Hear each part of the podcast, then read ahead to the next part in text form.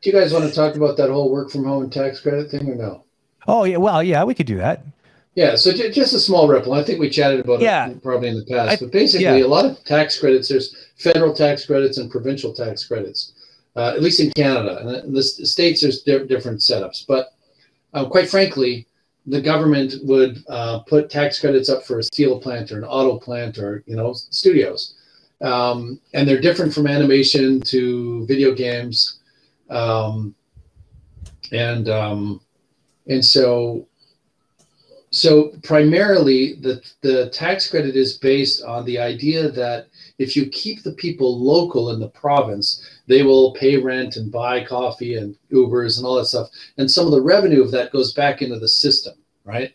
So there's it's it's basically on uh, income taxes is what this whole system's based on Mhm. so the challenge is when you know someone's out of province the studio doesn't get that same amount of credit, or they might lose the credit completely, right? So it's why sometimes they'll say, well, that person's in BC, unless we relocate them, um, we can't really hire them, right? Because we're going to lose 30% on the credit or something like that, as an example. So if you're moving around from province to province, there's sometimes some hesitancy to hire you because the studio said, well, this, this is going to hit our budget, right? Mm. Or um, a lot of them uh, look at the year you worked previously. Where were you located? I.e., you were in Ontario till the end of 2020. Therefore, any studio in Ontario could get the credit for you because you're an Ontario. You're seen as an Ontario resident. Oh, interesting. Just because Okay. you resided there before for long enough. Yes. So they say the last calendar year, this person was in Ontario, so I can apply for the credit for this position. Now, if you just come from BC and it's January, as an example, and you're moving to Ontario, the studio's like, oh, man, we're not going to get the credit for the whole year because they, they were in BC last year. Mm.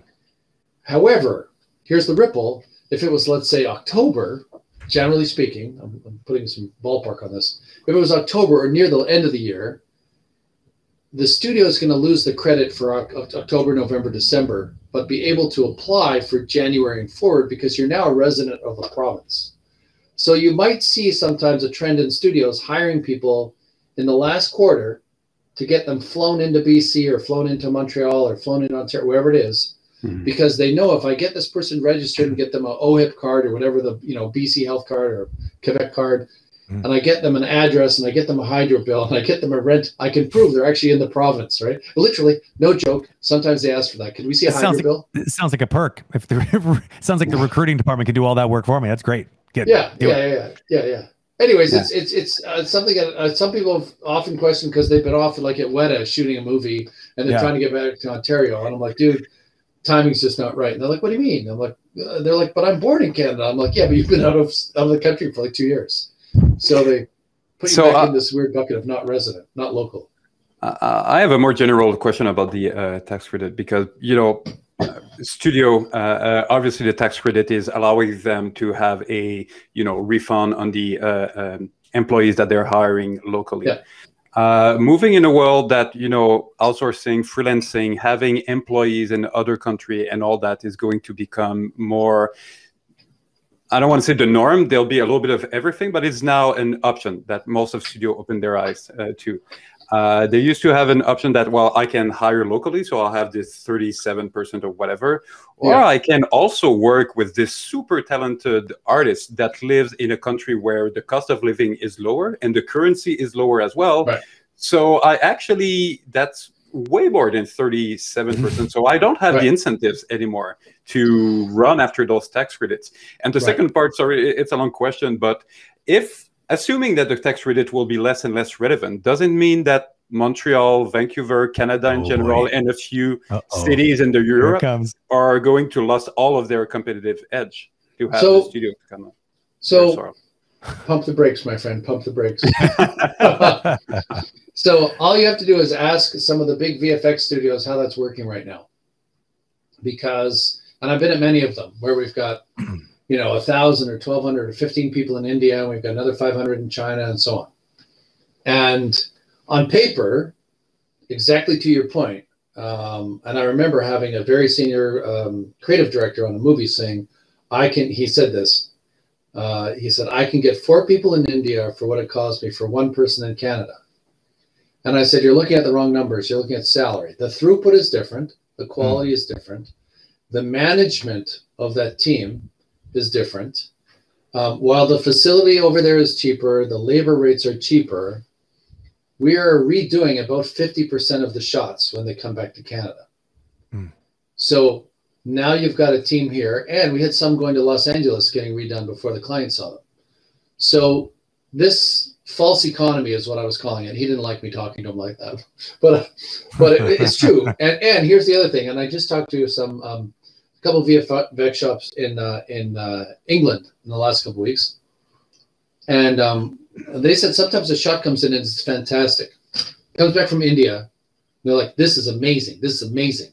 Who did this? Who did this? Who did this?" Because it's it's standing above the quality of you know 60 70 percent of the other shots they're getting something happened was it the right day was it the right person who who who touched this whose hands were on it and then when they call they're like oh that guy just got recruited out of india out of the service studio to like australia because mm. somebody else found out who was doing really good work so it's like even they're getting their people are getting recruited out so they're having right. a talent drain as well. They're For having sure. a challenge. The same challenges we all have right? Mm. whoever's a phenomenal rock star in this industry will get scooped up by somebody if they want For to sure. and they can you know carry on right? And yeah. so you know back to tax credits there's still um, and there's many studios wrestling with this right now. How do we outsource efficiently? How do we outsource economically? How do we outsource yeah. in a way that I'll, I'll give you a couple examples. Some studios where we don't do roto here anymore. All the rotoscoping gets done in india and then eventually it becomes we don't do any match move, we don't do any, and it starts to creep up to we don't even do comp here anymore. It all gets done in India, right?